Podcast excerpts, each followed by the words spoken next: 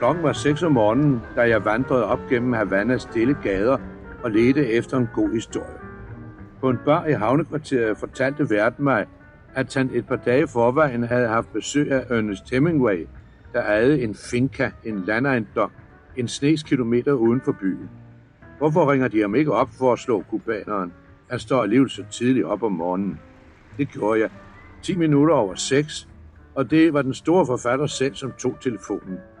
Jeg tillod mig at overdrive en smule og fortalte, at jeg udelukkende var kommet til Cuba for at få et interview med ham. Ja, men det er da helt i orden, sagde mesteren. Kom ud til mig, så tager vi på fisketur sammen. Det blev indledningen til nogle interessante dage, hvor jeg fulgte Hemingway, hvor han stod og gik. Jeg var med ham i tårne, i hans arbejdsværelse, lidt fra hovedbygningen, hvor han lukkede sig inde med sine 28 katte, når han skrev. Jeg var med ham ude på den meksikanske golf, hvor vi fiskede tun, og jeg gjorde flere runder med ham til diverse restauranter i Havana, hvor hans brillestel knækkede og rommen flød.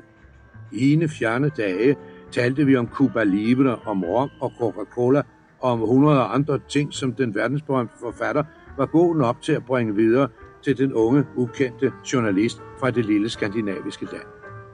Jeg sugede hvert ord til mig, og jeg tror, at han holdt af at fortælle, at åbne for sit fond af erfaringer og morsomme oplevelser.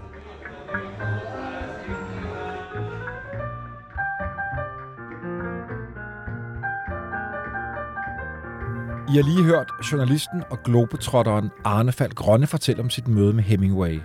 Falk Grønne var en af familiejournalens ukronede konger ud i rejsebeskrivelsen. Hans artikler og bøger emmede af spænding, druk, forbudt erotik, giftpile, kanibaler og skrumpehoveder.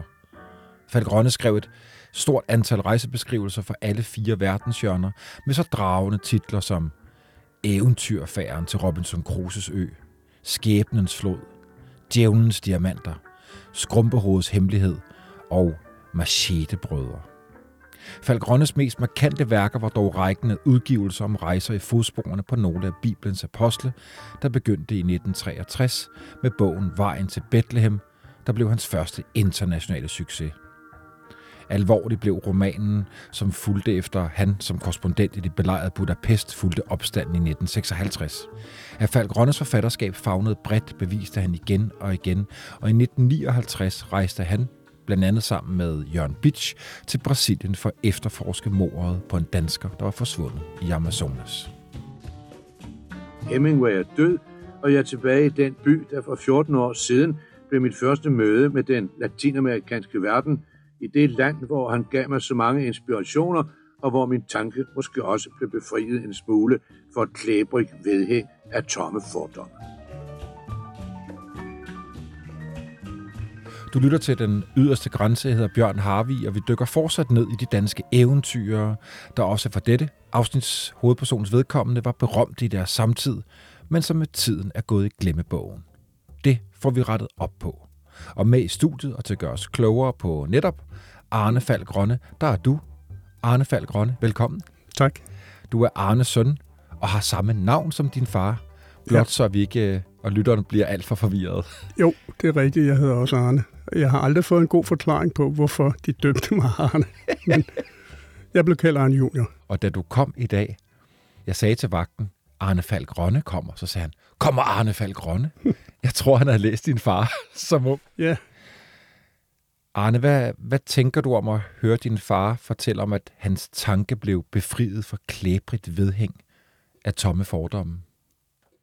Jamen altså, jeg tænker jo, at mødet med Hemingway, det var meget skældsættende for min far. Fordi han, han kom jo fra en helt anden verden. Uh, han, han havde uh, lige efter krigen i et par år været på Færøerne og lavet nogle kulturfilm, som han fremviste i, rundt omkring i Danmark. Og Færøerne, det var nok en lidt anden verden end den verden, han møder uh, hos Hemingway. Og, og derfor så har det at møde den store forfatter, og et øh, forbillede har det helt klart været for ham. Det har jo været utrolig spændende, og det har ændret ham øh, for resten af livet. Det er jeg ikke i tvivl om. Det kunne jeg jo høre alle de gange, han nævnte mødet med Hemingway. Han var jo lidt stolt af det. Og, og de oplevelser, han har haft med Hemingway, fortalte han jo også om, blandt andet i sine erindringer. Så det var jo meget skældsættende for ham. Det er der ingen tvivl om. Må jeg lige vise dig et billede, som du selvfølgelig kender ja. bedre, end jeg selv gør? Det er et, jeg har, har, øh, har fået af din søster, Christel, ja. som åbenbart har det hængende på væggen derhjemme. Og det er jo et, øh, et billede af Hemingway og Arne. Fortæl, hvad, der, hvad vi ser på billedet. Jamen, det er min far. Øh, I 49, der er han 29 år ung og, og slank, og han står i samtale med Hemingway, som jo er en uh, moden herre, Øh, og han står og fortæller lidt. Det kunne se ud, som om han var lidt, lidt øh, en faderagtig figur, står og, for, og fortæller øh, min far et eller andet. Jeg ved ikke hvad, men det er på Hemingways øh, finca, altså hus på Cuba, de står. Min far jo har jo øh, interviewet ham, lige interviewet ham, og de står så og, og taler sammen. Og jeg tænker, vi vender, vi vender lidt tilbage til, hvad det også var for nogle oplevelser, de, de fik sammen. Fordi jeg ved, der er ja. en enkelt historie, som du husker bedre end, end andre. Men skal vi ikke lige starte med, med, med din, fars, øh, din fars opvækst? Så vidt jeg husker, så læste han jo, læste han jo flere ting, men blev måske ikke jo. rigtig færdig med dem. Nej, altså han blev student i 1940, og øh, så var det jo forventningen, at han skulle læse et eller andet. Min onkel, han blev advokat, læste jura, og min far, han gik også i gang med jura. Men det, det var ikke noget for ham. Det fandt han hurtigt ud af. Jeg tror også, han prøvede historie, for han har været meget øh, historisk interesseret. Og så prøvede han teologi. Men det der med at studere, det var ikke lige ham. Han var han øh, havde hele sin opvækst været spejder og eventyr. De tog på spejderture og, og legede eventyr der. Så det lå ligesom i blodet, at der skulle ske noget mere. Så det var en, det var en anden vej, han skulle gå. Så han blev øh, uddannet journalist under krigen på Kristelig Dagblad, og det, øh, det var også der i starten af 40'erne, da krigen brød ud. Og så, ja, efter krigen, der begyndte han så på, jeg tror det var børsen, han var, og, og så kom perioden øh, på Færøerne, hvor han var udsendt journalist der. Og øh, ja, altså, tænker du på hans tidlige barndom? Eller? Jamen, jeg tænker måske, at øh, også siden han havde så svært ved at gøre tingene færdige, havde han for meget øh, krudt i underbukserne? Ja, det har han haft. Det er der ingen tvivl om. Han, der skulle ske noget. Jeg tror ikke, at det der at sidde og, øh, og boge den og studere, det var bare ikke ham. Altså sådan er der jo nogen, der er. Og selvom hans bror øh, kunne, så var det ikke noget for ham. Der skulle, der skulle være noget andet, og, og journalist, det var jo lige ham. Fordi der kunne han jo, det var et udmærket job, og han kunne få lov at fortælle og skrive. Det var han jo rigtig god til. Han begyndte jo at skrive dagbøger som 14-årig, og Arne, du har taget ja. flere af dem med. Jeg har utallige mange. Jeg har 40 dagbøger, hvor øh, det beskriver hans liv fra han var 14 år til han, ja, til han døde i 92. Han har skrevet ikke dagligt, men ugentligt i de her dagbøger. Og der kan man altså dykke ned i enhver periode af hans liv og finde ud af, hvordan han, hvilke tanker han havde. Det er meget personlige bøger. Der står meget personlige tanker og informationer.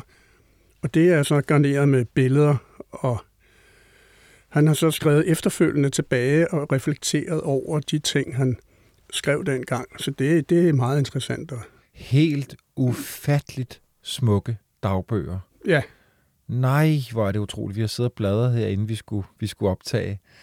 Klippe klistret med billeder fra, øh, hvad, fra, fra, fra, fra hans unge år også jo. Alt. Altså, det er hans liv, hans øh, oplevelser og øh, alt, hvad han kunne finde. Altså, det var et, et, projekt, han havde hele livet igennem. Det var dagbøgerne. Han, han kunne finde på at sige, jeg skal lige have et billede af det her til min dagbog. Okay. Og så tog han billedet, og så gik der noget tid, så skrev han, øh, klippede han det ind i dagbogen og skrev. Altså, det var hele tiden i tankerne, det der med dagbøgerne. Og det synes jeg er, er utroligt. at have de dokumenter på ham her efterfølgende mange 30 år efter han er død. Tror du, at han som ung, du sagde, at han var eventyrlysten og spejder og ligesom ville ud, men når han også i så ung en alder begynder at skrive dagbog, hvad, hvad, hvad, hvad tror du, det gik ud på? Jamen, det har været noget med at fortælle. Han, han kunne lide at fortælle. Han måtte fortælle det til nogen, og det blev så dagbøgerne, når han ikke havde andre at fortælle det til. Men det der med at, at holde foredrag, det startede egentlig meget tidligt, fordi han, øh, han havde jo noget øh, maduktion på universitetet. Der var noget, før man kunne begynde at studere, skulle man have et fag, der hed filosofikum, og det underviste han i. Og det var han rimelig god til. Altså, det var ikke øh, noget langt studie, det var nærmest et, et, et, øh, kortvarigt forløb, før man kunne begynde at studere. Og der underviste han i, i filosofikum på universitetet, og mødte mange øh, sjove og for spændende mennesker der. Så det der med at fortælle, det var der allerede dengang, selvom han ikke har gennemført et studie selv. Ikke? Han sagde, i, vi hørte jo ham jo indledningsvis fortælle om, om møde med Hemingway, og han, han skriver, at han, han tager til Cuba på jagt efter en god historie. Ja, øh, den der, han, han er jo i virkeligheden på rejse i Sydamerika for at lave en kulturfilm om Sydamerika. Ligesom han havde lavet nogle kulturfilm om Færøerne, så ville han gerne lave en, en lignende film om, om Sydamerika. Så han tog afsted helt på egen hånd til Sydamerika i flere måneder med et apparat for at optage en film. Og det er 49? Det er 49, ja. Og det er så på vejen hjem. Han får lavet film, og alt er fint, og han tager hjem med båden. Det var før man, det var tilgængeligt for alle at flyve. Han tager båden, og den lægger jo så til i Havana. Og der skal han jo bruge noget tid, så han finder på at lave et interview med Hemingway. Og det er der, han møder ham. Og det bliver så meget skældsættende for hans liv, kan man sige. Ikke? Der er særligt en historie, du husker bedre end de andre. Ja, det er den, han har beskrevet i sine erindringer. Han, han fortalte jo også øh, øh, efterfølgende, da han var på druk med Hemingway. og skulle bestå en, en manddomsprøve, eller hvad kan man, kan man kalde det, ikke? Sådan en, en drengerøvsprøve. Og hvad gik den ud på? Den, den gik ud på, at man skal bide hovedet af en jomfruhummer og skylle ned med en drink bagefter. Det var Hemingway, der sagde, at du skal bestå den her prøve. Det var fordi Hemingway havde kaldt min far Mr. Fuck. Og det var fordi, han hedder Falk. Og Falk, det blev lidt til fuck. Og det havde Hemingway så lavet lidt sjov med. Og min far sagde så, ej, venligst lad være med at kalde mig Mr. Fuck. Okay, det er i orden, jeg kalder dig Arne. Men så skal du bestå den her prøve, som går ud på, at du bider hovedet af en jomfruhummer og skyller efter med en, en drink, der hedder Papadoble. Det er jo, øh, man kan jo høre Papadoble, det er jo noget med Hemingway Papa, ikke? Og dobbelt, det er fordi, den bliver serveret i et, et drinksglas, der er dobbelt så stort som et normalt. Så det går galt, når man drikker sådan noget. Og efter utallige drinks, der går min far simpelthen i gulvet af druk, og kan dårligt huske, hvad der sker.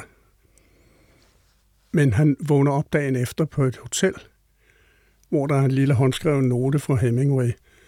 Tak for i går, og alt er betalt, og dine bukser ligger i øh, badekarret. Okay. og du bestod prøven? Ja, det har han nok. Ja, det ved jeg ikke, om han gjorde, men i hvert fald kunne han ikke drikke øh, Hemingway under bordet. Det er jo ikke nogen hemmelighed af Hemingway. Hvis man googler ham, så finder man adskillige drinks, der er opkaldt efter Hemingway. Jeg tror også, han selv har lavet en øh, med absint, og det skal man nok holde sig fra. Au, au, au. Men øh, den fortæller han også i, i sine erindringer. Så jo, altså mødet med Hemingway, det var skældsættende også på den måde, at han var jo meget fascineret af Hemingway. Det kunne jeg også høre efterfølgende øh, i hans liv, når han fortalte. Ikke? Ja, det måtte have været en kæmpe oplevelse. Ja, det prallede han lidt med hans bekendtskab med Hemingway, og jeg tror også, det var derfor, han øh, fik et hus på øh, i Spanien, i, på de kanariske øer. Det var nok, altså det lå i, i baghovedet, det der med Hemingway havde også et hus i, måske ikke i Spanien, men han havde på Cuba, han var meget fascineret af tyrefægtning og tyreløben i Pamplona. Og det, øh, det skrev min far jo også om, de ting. Var, var det efter mødet med Hemingway, at, at din far besluttede sig for, at nu ville han øh, rejse ud i verden og skrive om de oplevelser? Eller, eller lå det der allerede for, forud?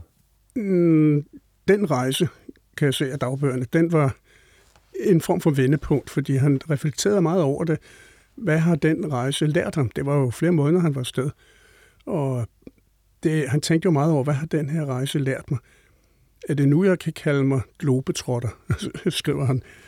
Det var, det var sådan et ord, han godt kunne lide, globetrotter. Og det, øh, det tror jeg, hele den, altså de oplevelser, han har haft der, det har, det har formet ham og tænkt, det her, det vil jeg. Og det kæmper jeg for. Og det gjorde han jo. Det tog så godt nok nogle år, inden han ligesom øh, slog igennem og blev kendt, bredere kendt, men det var, det var noget, han ville. Så den rejse var at møde med Hemingway, det var, det var ligesom et vendepunkt og starten. Og hvad sker der så i årene efter fra 50 og frem? Altså, han har, han har faktisk ikke noget fast job før i 54, år, han bliver ansat på Ekstrabladet. Men han lever af øh, filmfremvisninger.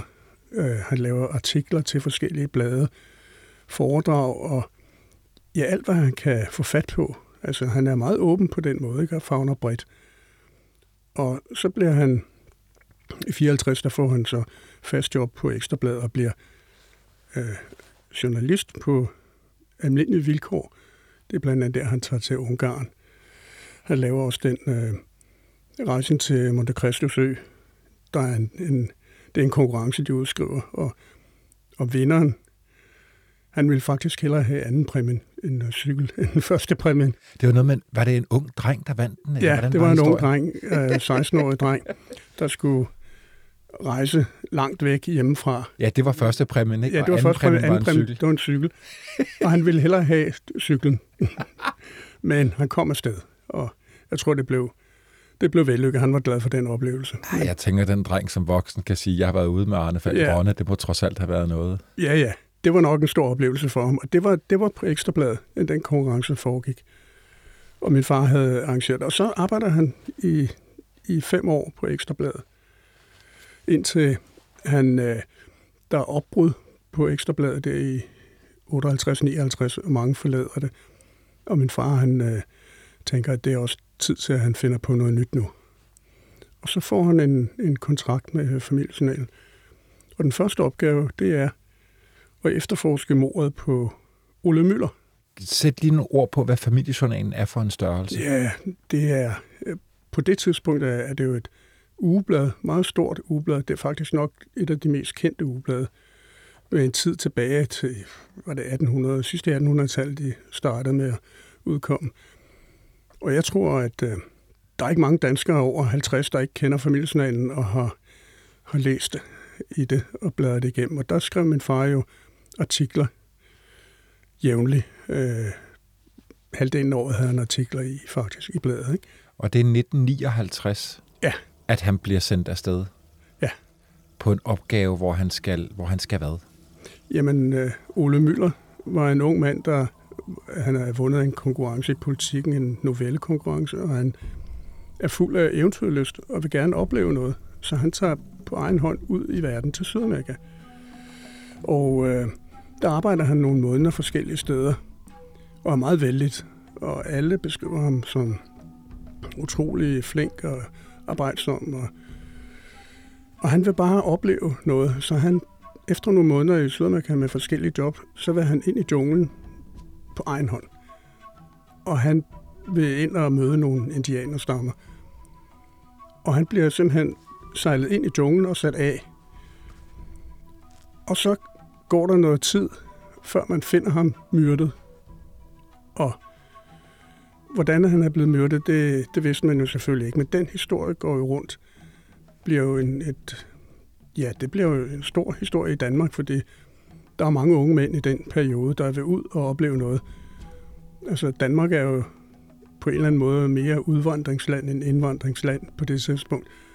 Og mange tager ud for at opleve og for at arbejde. Og han har måske bare været ude for at opleve, men det går grueligt galt for ham, og han bliver myrdet. Og min far, bliver så øh, får den som den første opgave på familien at efterforske det mor.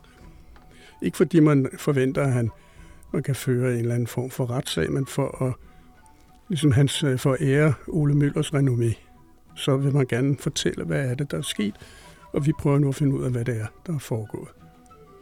Og det er, min far, han øh, skal være leder for den ekspedition, og han ringer til, til John Beach og spørger, om han vil være med som fotograf. Det vil han gerne. Så det, så er det klaret.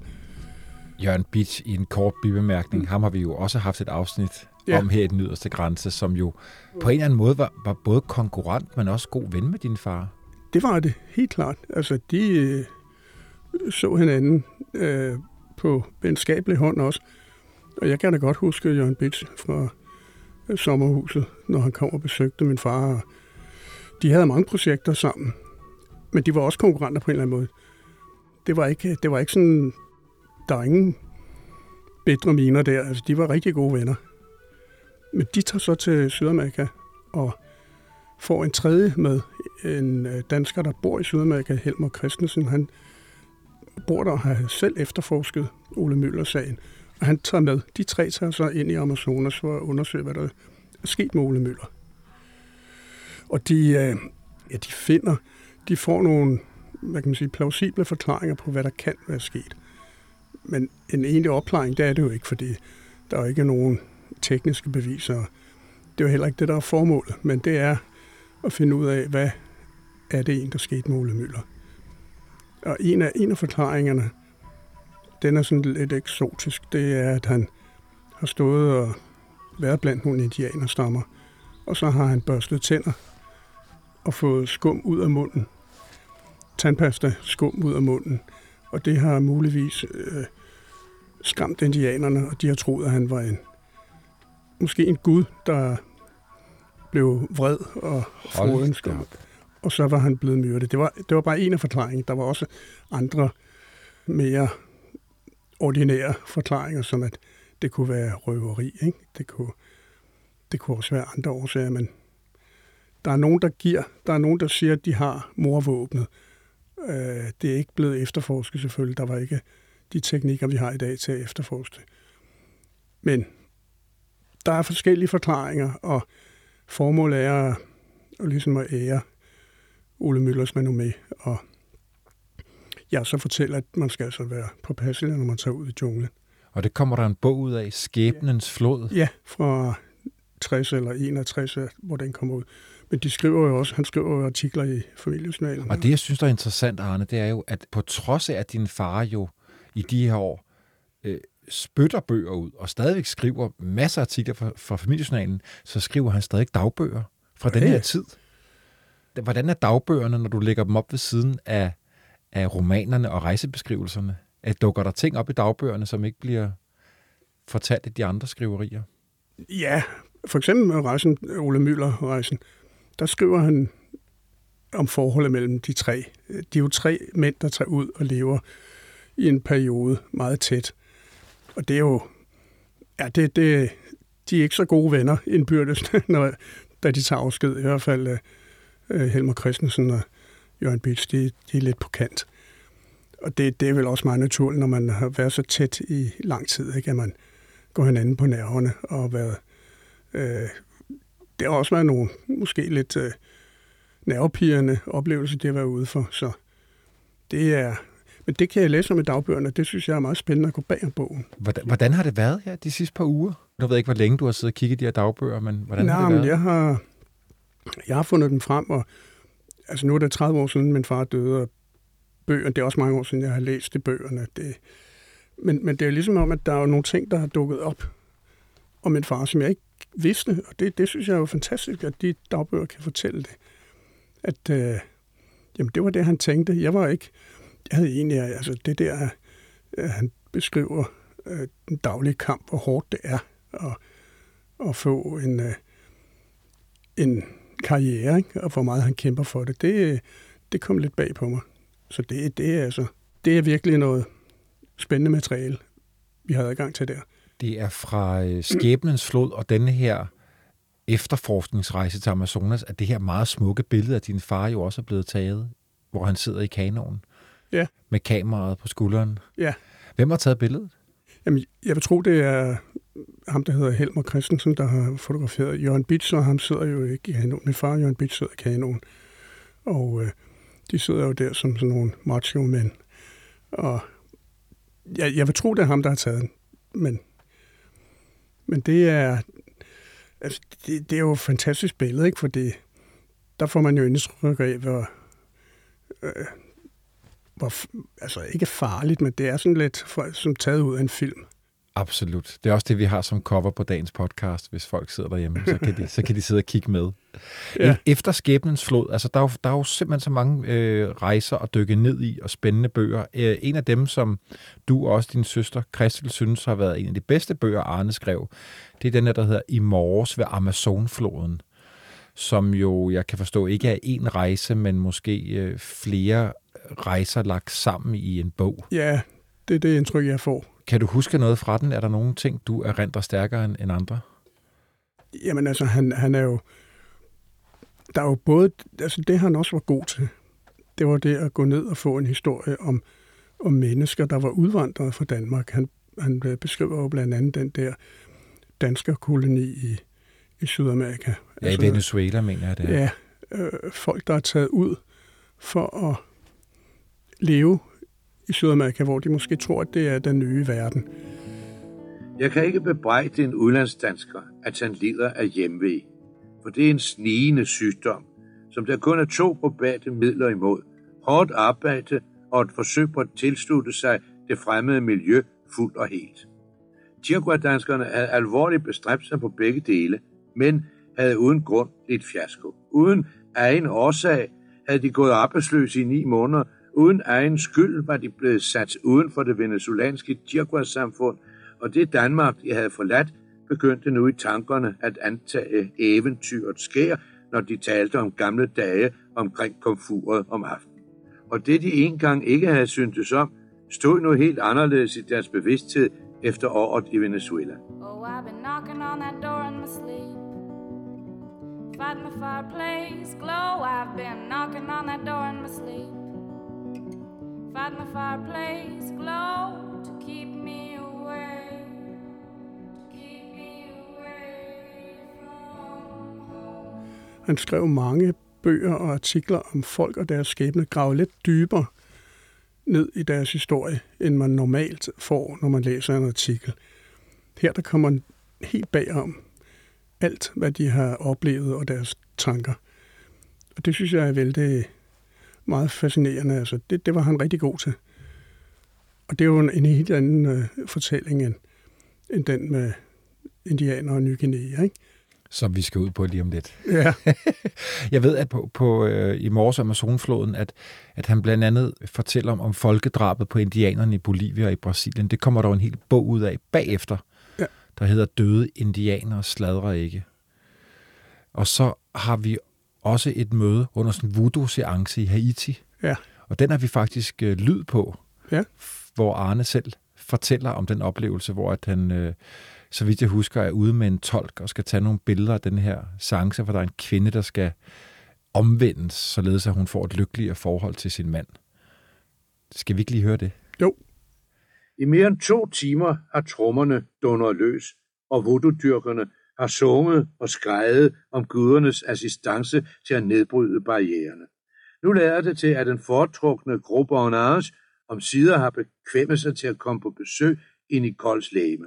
Damballa viser sig frygtelig, faretruende over al menneskelig forstand. Med vilde skrig og med underlige kæ-kæ-kæ-lyde fremstammer Nicole mellem gråd og hulken en nasal dødgraver sang, der skal betyde, at Damballa er i nærheden. Som en jagthund snuser hun sig frem, mens de andre svinger en rød og en blå silkefane foran hendes ansigt. Snart ligger hun brølende af smerte på jorden, snart vrikker hun i stående stilling med maven skudt frem og armene bredt ud for at modtage gudesjælen i sin spinkle krop. Jeg er ham, jeg er ham, råber hun med et skrig af glæde. I samme sekund skifter hendes fremtræden karakter. Maven trækkes sig ind, hun går oprejst med brystpartiet skudt frem som en mand, men hun er også slangeguden. Savte svejer hun kroppen frem og tilbage, drejer hovedet i alle retninger og taler med samme underlige nasale stemmeføring, som da hun udstødte de første klaprende he-he-he-lyde. Det meste af, hvad hun siger, kan Bruno ikke opfatte, kun en ringe del formår han at oversætte for mig. Arne, hvad siger du om din, øh, din fars beskrivelser? Han fortæller jo meget levende og indlevende om, hvordan den her proces foregår, og hvor, også hvor, ja, hvor skrækkeligt det er. Altså sådan nogle ceremonier har aldrig, det har aldrig sagt mig så meget. Jeg, jeg bliver lidt, øh, øh, altså den form for overtro, og øh, det, det, det bryder jeg mig ikke om. Men, men han fortæller, altså det, han beskriver det jo godt. Det synes jeg, han gør. Man, man bliver lidt grebet af det. Og øh, så kan man jo blive fascineret, eller man kan vemmes af det. Det, det er jo op til den enkelte. Men det, det er jo også det, han kan. Altså, han, han beskriver det jo i detaljer. Ja, og må jeg lige sige, han beskriver det fordomsfrit. Kan du huske, vi for noget tid siden i starten af interviewet ja. her snakkede om hans møde med Hemingway, ja. og hvad han havde fået ud af det. Han rejser ud i en helt anden verden, og, og, er, og, og er jo faktisk ret fordomsfri over for den. Og men den er virkelig, virkelig anderledes. Jamen det er han. Altså på den måde er han jo meget objektiv på mange områder. Altså han beskriver det, han ser, ikke så godt han kan beskrive det, uden at selv tage stilling til det, medmindre det er, er helt øh, øh, altså nødvendigt, at man tager stilling til det. For eksempel folkedrabene i, i Amazonas på indianerne. Det var han jo selvfølgelig, det beskrev han, og det var forfærdeligt, at man dræbte indianerne bare for at rydde regnskoven. Og det, det er klart, han tog stilling til det. Det blev han jo nødt til. Men han beskrev det jo også, ikke, hvorfor sker det, og hvorfor er der ingen, der griber ind. Men det var jo så før, man tænkte så meget i miljøbaner, så det ville nok have fået mere opmærksomhed i dag end, end i 70'erne. Men altså, det, han, han er fri for fordom. Det, det tror jeg, det er jo den oplevelse, han får med eftermøde med Hemingway. Og fri for fordomme skal man også være, når man tager til Ny Guinea? Jo. Fordi hold op en verden, var. Ja. Jeg sidder med, øh, jeg vil sige, hans fantastiske bog, Kannibalernes Ny Guinea. Vi har begge to læst den frem til ja. i dag, så vi kunne dykke ned i nogle af de her oplevelser. Det er, jeg husker det som det 1973, og han tager på en ekspedition ind til det her meget lidekendte Ny Guinea. Hvor starter vi den rejse henne, Arne? Jamen, så Ny Guinea, det er jo en meget fascinerende ø. På den måde, at det indtil 30'erne, har jeg forstået, der var, der var øen jo, der var mange hvide pletter, som man kalder det. Fordi øen er så fuldkommen utilgængelig. Så, og der, er ikke, der var ikke rigtig nogen, der havde interesse i at at lave rovdrift på, på øen. Øh, den var så utilgængelig, så du kunne ikke rigtig lave øh, landbrug eller minedrift. Så derfor har den fået lov at ligge uberørt næsten i indtil 30'erne. Så da min far besøger Ny Guinea to gange i 60'erne, der er det jo stadigvæk en helt, helt anden verden. Og han er jo inde og besøge nogle øh, ja, jeg vil sige, skrækkelige nogen, de værste, kukurerne. Ja. De lyder ikke rare, når man hører beskrivelsen af den. Men dem tager han ind og bor hos i, i nogle dage. De bor ved noget, der bliver kaldt redslens flod. Ja. Altså, nu har jeg masser af små gule sædler i bogen, fordi der er også mange ting, jeg godt kunne tænke mig at læse op for dig. Må jeg lige ja. starte med en beskrivelse, Arne, fra hvor han ligger i teltet. Han har jo hørt om de her, hvad er det, han kalder dem, mandedræberpatruljer. Ja, patrulje, ja. Og kan du huske, hvorfor at de hedder det, eller hvad det er for nogle patruljer? Jamen, det, det er jo rent terror, får man indtryk af. Det er jo det der med at, at dræbe et andet menneske, det er jo noget, man skal gøre for at blive en mand. Det er jo det er i sig selv vildt, ikke? at man, man skal øh, dræbe et andet menneske for at blive en mand. Og det gør man jo sådan set kun ved at dræbe en fra en anden stamme. Så det, derfor er det jo ikke fjendtlighed, det er noget helt naturligt for den at man kan jo ikke dræbe alle mænd i egen stamme, så er der ikke flere tilbage. Ja, men det er det der, det er derfor de her historier, han har hørt, da han er på vej ind til ja. dem. Han er sammen med flere andre, at jeg har i hvert fald en tolk, og formentlig også en anden guide, øh, så vidt jeg ja, husker. Jeg tror, jeg er tre, der, tager ind og øh, slår lejr i to pile længders afstand. Alene det udtryk, ikke? To pile længders afstand fra, fra, bo, øh, fra stammen, bopladsen. Arne, jeg læser lige ja. op, fordi vi sidder begge to og, og kigger i bogen her. Det er det 8. kapitel, som hedder Ved redslernes slod i Kukukukuernes land. Nu hopper jeg lige ind i kapitlet. Jeg ligger her i min gebrækkelige feltseng med den åndelige modtager antenne rækket op for at begive mig ind i en barbarisk verden af tortur og død? Eller ved at møde livsglæde og medmenneskelighed blandt et stammefolk af naturens mundre sønner og døtre? Et væld af tanker jager gennem hovedet på mig, for der er ingen tvivl længere om, at lydene derude fra mørket beviser, at kukukukuerne er i nærheden. En genækkende kavlen, som overdøver elvens brusende vand, fortæller, at en af stammens overfaldspatruljer er på Kristin og vil forsøge at formidle de onde ånder, der altid optræder i kausur fuglens skikkelse ved at efterligne den store hønsefugls kukken i paringstiden. Det her, det vil jo få de fleste til at vende om. Ja, jeg vil aldrig tage dig ind. Men det er jo, det er jo opgaven, at han skal ind og, og møde disse mennesker. Ikke? Og det er klart, man ligger der dagen før, eller aften før man skal møde dem, så er man da lidt nervøs. Det vil jeg da også være. Fordi det er jo, altså det, det er jo, hvad vil man møde, altså vil man møde med menneskelighed? Jamen, hvad er det for dem? Altså, vi, det vi jo, man skal ikke forvente at, at finde næste kærlighed, som vi beskriver den i, i kristendommen. Det tror jeg ikke, at det, det kender de ikke noget til. Men det, det tænker han også, fordi nu springer jeg lige en side eller to frem, for der har jeg fundet noget andet fint citat, hvor han, hvor han netop ligger og tænker på, hvad er det egentlig for noget, jeg kommer til at møde? Også fordi der er så forskelligt, øh, altså folk er så forskellige på, på Ny Guinea, han skriver. I en dal er de libertinere og tilbyder deres kvinder til den rejsende. I næste dal er det en dødssynd, hvis man kommer til at røre ved en ung piges græskørt. I en dal bygger de gavle på deres mandshuse, som er 30 meter høje. I nabodalen bor de i jordhytter sammen med svinene. De er så vidt forskellige, som mennesker nu engang kan være, men mange af stammerne er et til fælles.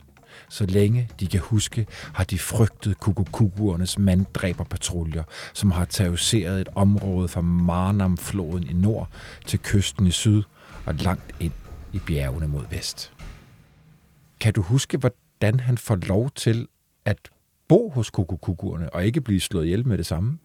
Det er jo det forfærdelige, må det jo være, at du ved ikke, hvordan du vil blive modtaget.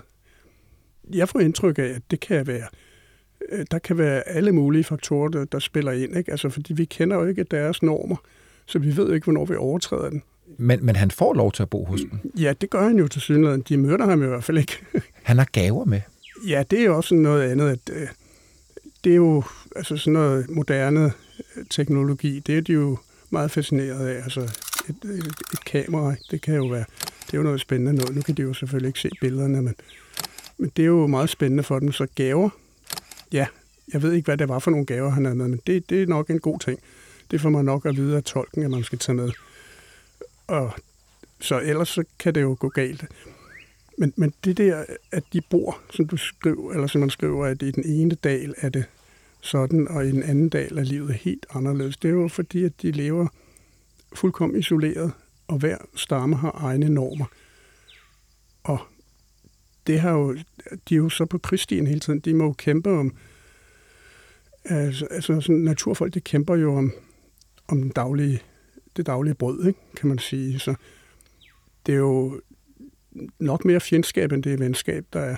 De har jo ikke et, et de har jo ikke samhandel, kan man høre. Det er ikke sådan, det foregår. Hvad var det for nogle tanker, din far havde gjort dig, øh, både inden og under? Altså, at de her mennesker skulle møde den moderne verden? Jamen, det, man kan jo sige, at øh, skal man ikke bare lade dem være og leve deres eget liv? Det vil nogen mene. Det mente min far nu ikke, fordi det er jo, når du lever sådan et øh, stammesamfund, så er der nogle få, der bestemmer. Deres ord er lov, og de fleste har det nok elendigt og ligger under for de her forfærdelige øh, myter og, og skikke, de har. Og derfor er det, mente min far, en god ting at inddrage dem i samfundet. Åbne op, ikke? Og det, selvfølgelig kan det gå galt, øh, hvis ikke man får integreret den på en rigtig måde, men, men det er trods alt bedre, mente han, end at de får lov at, at forblive og leve det der forfærdelige liv formentlig. Og det er jo også det, at øh, de missionærer, der tog ind øh, til indianere og kannibaler, de har haft et eller andet ønske om at, at lære den næste kærlighed. Og det er jo så gået galt for mange af dem, ikke? Det, det beskriver han jo. Det beskriver han i bogen. Det var jo ikke ja. den mission, din far havde. Din fars mission var jo på en eller anden måde at, at forsøge at dokumentere, især ja. de, i særdeleshed de her kukukukoer, som jo havde et meget, meget dårligt Jo, man kan sige, det var også en form for antropologisk studie, han var ude på. Ikke? At det var selvfølgelig ikke videnskabeligt på den måde, men, men sådan lidt fortælle, hvad, hvad foregår der der, ikke? og hvordan verden kan være fuldkommen anderledes end den, vi verden, den verden, vi har. Ikke? Må jeg lige læse et citat op til dig igen? Ja. Fordi jeg har fundet et andet, som, som meget fint beskriver både det her med, med, med gaverne, men også hvad din far også var drevet af. Ja. Og endnu et spørgsmål, som læseren sikkert vil have klarhed på. Er jeg bevæbnet? Og hvorfor tør jeg tro, at kukukukuerne ikke vil dræbe mig, når de har ombagt så mange andre? Jeg bærer ikke selv våben, men den ene af tolkene har et lat revolver i oppakningen. Hverken han eller jeg håber, det bliver nødvendigt at tage den frem for at vise, at vi er besiddelse af den. I mere end et kvart århundrede har jeg rejst blandt folkeslag, der ofte er blevet betegnet som situationstegn fjendtligsindede, men det er min erfaring, at kommer man dem venligt i møde, og de hurtigt får mulighed for at forstå, at man intet ondt ved dem, men tværtimod har gaver med til dem, og at gavernes strøm vil blive ved med at rinde, så længe jeg er i live, er risikoen for at færdes blandt dem ikke uforholdsmæssigt stor. Men selvfølgelig, en vis risiko består der, og lad mig være ærlig, det er den, som gør rejsen spændende og livet værd at leve. Jo, jo, det er jo flotte ord. det er også, altså det, det er jo, må man sige, det er den ultimative spænding, det der.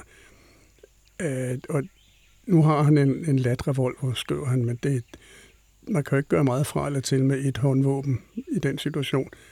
Man må håbe, og, og der må man jo så håbe, at tolken eller den rejseguide, man har med, forstår uh, skikkene og hvordan man skal opføre sig. Men han havde formentlig også på tidligere rejser hørt, her er der farligt, her bør du ikke være. Ja. Og det var gået godt. Så han har jo også haft en, en, en tillid til sin egen jo, jo, der var jo også situationer. Nogle, han, der var jo flere, der havde boet hos de der kukuer. I, øh, der blandt andet beskriver han en, en uh, middelalderne dame, missionær, der havde boet der i flere måneder.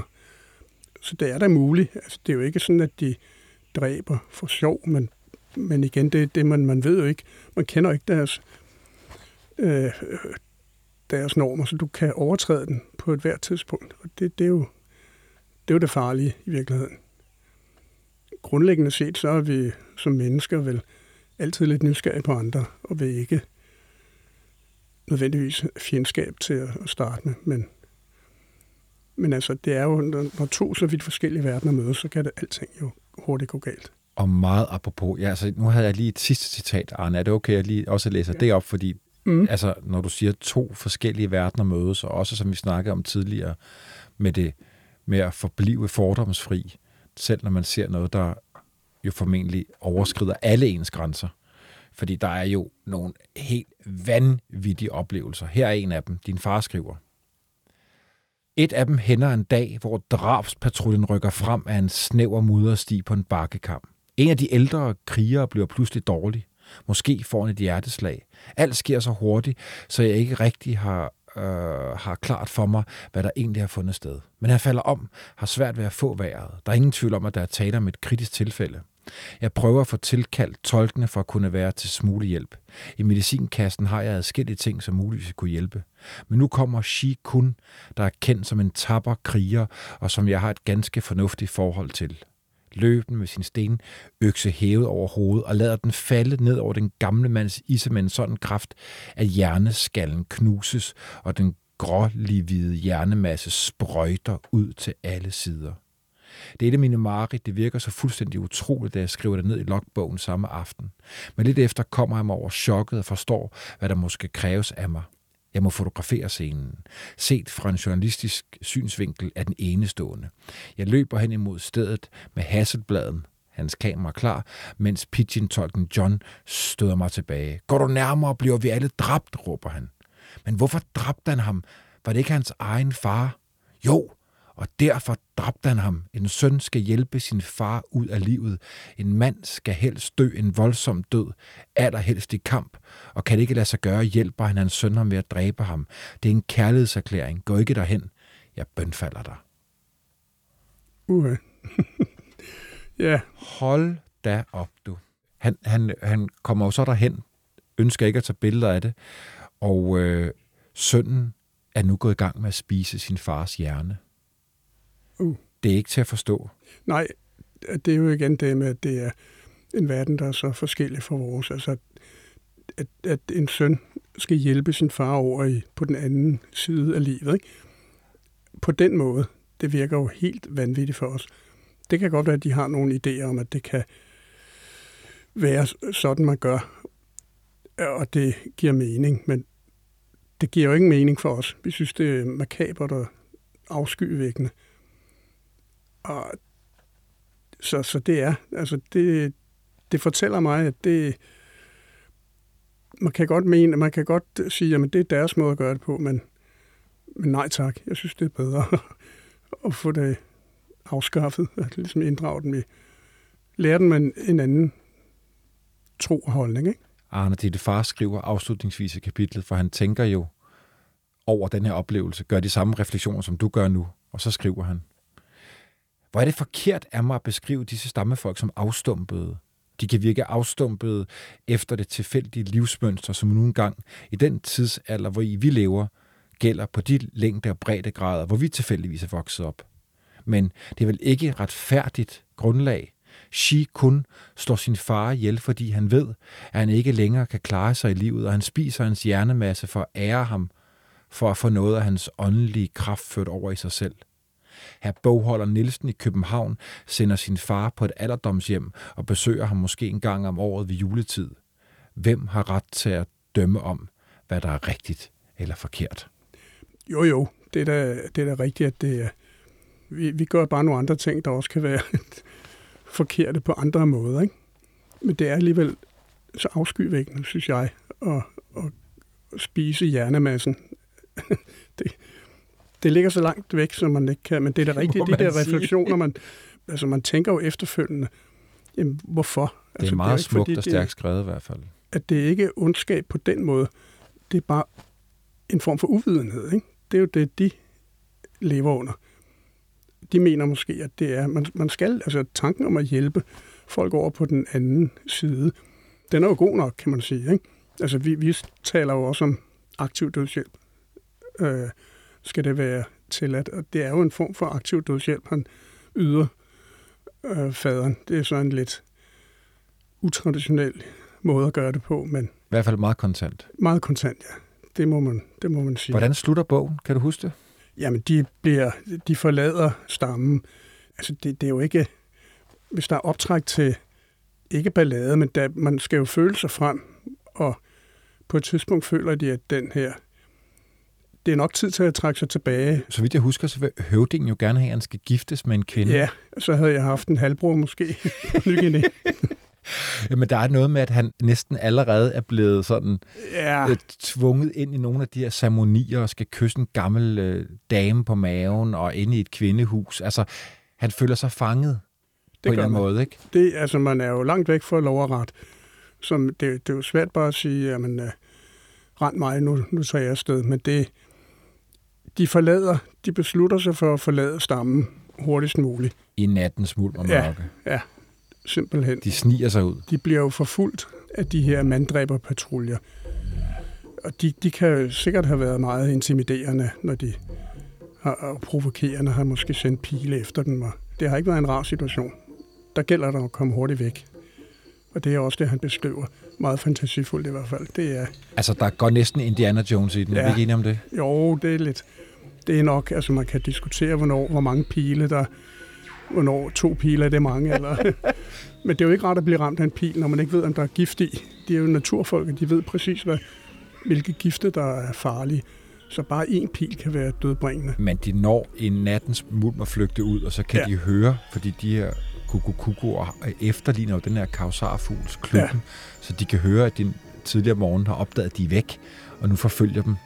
Og så kommer de jo ned til en anden flod, og det er jo der, bogen slutter, hvor de når at komme over floden, mens de kan se, at kukukukuerne angriber dem. Jeg tror, de skærer hængebroen over. Det er der, de føler, de er i, i sikkerhed. Ja, det er noget af en dramatisk afslutning. Det må man sige, der.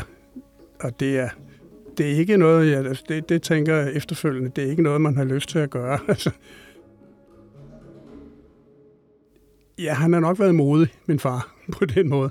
Jeg vil nok aldrig begive mig ud på sådan en rejse, men det er jo det, er jo det med eventyret. Det trangen til eventyr overstiger faren eller frygten. Det tror jeg nok, at det er medvirkende til det. Så det er, det, er et far, det har været et farligere liv.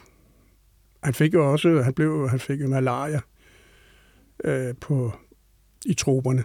Så det er ikke ufarligt at rejse. Han må have været syg et hav gange. Jo, jo, almindelige, banale ting.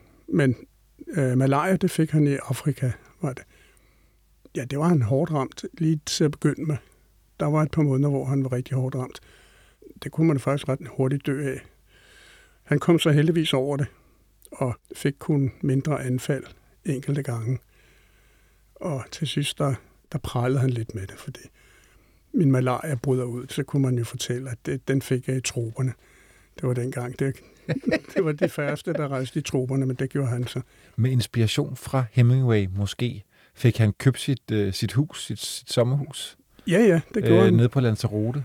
Ja, der boede han i mange år. Han, han, han fik bygget et hus i 1970, og han havde huset til 85, tror jeg det var. Var det det, han så skrev? Det gjorde han ofte. Altså, han var utrolig privilegeret. Han kunne arbejde, hvorfra han ville. Ikke? Når han havde lyst til det, det blev vinter, så sagde han, nej, jeg tager altså til Lanzarote og arbejder. Der kunne man så bade hver dag, hele året rundt. Og sidde og skrive. Og det var jo en dejlig ø. Livet var komfortabelt. Og der, der boede han i perioder og skrev i 70'erne meget dernede fra. Det var helt klart meget privilegeret mand. Arne, hvad skal der ske med alle de utrolig smukke dagbøger? Du har taget nogle af dem med i dag, og vi har siddet og bladret her. Ja, men det er jo, det er jo nogle utrolige dokumenter. Jeg ved ikke, hvad der skal ske, men jeg håber, at de... Altså nu har jeg øh, opbevaret dem i, siden min far døde i 30 år, og holdt styr på, hvor de er henne. Og jeg håber også, at efterfølgeren vil gøre det, eller give den til... Jeg ved ikke, hvor man opbevarer sådan noget, om om Nationalmuseet har et arkiv, hvor de kan gemme dagbøger fra folk. Men de må ikke gå til grunden. Vi går ned og spørger dem bagefter. Det må vi gøre. Ja. Vi kan jo spørge vagten dernede. Han kender jo min far. Det er muligt, han vil tage den. tage sig godt af den. Men Arne, jeg vil bare sige tusind tak for, at du var med i dag. Hvor var det spændende. Jamen selv tak.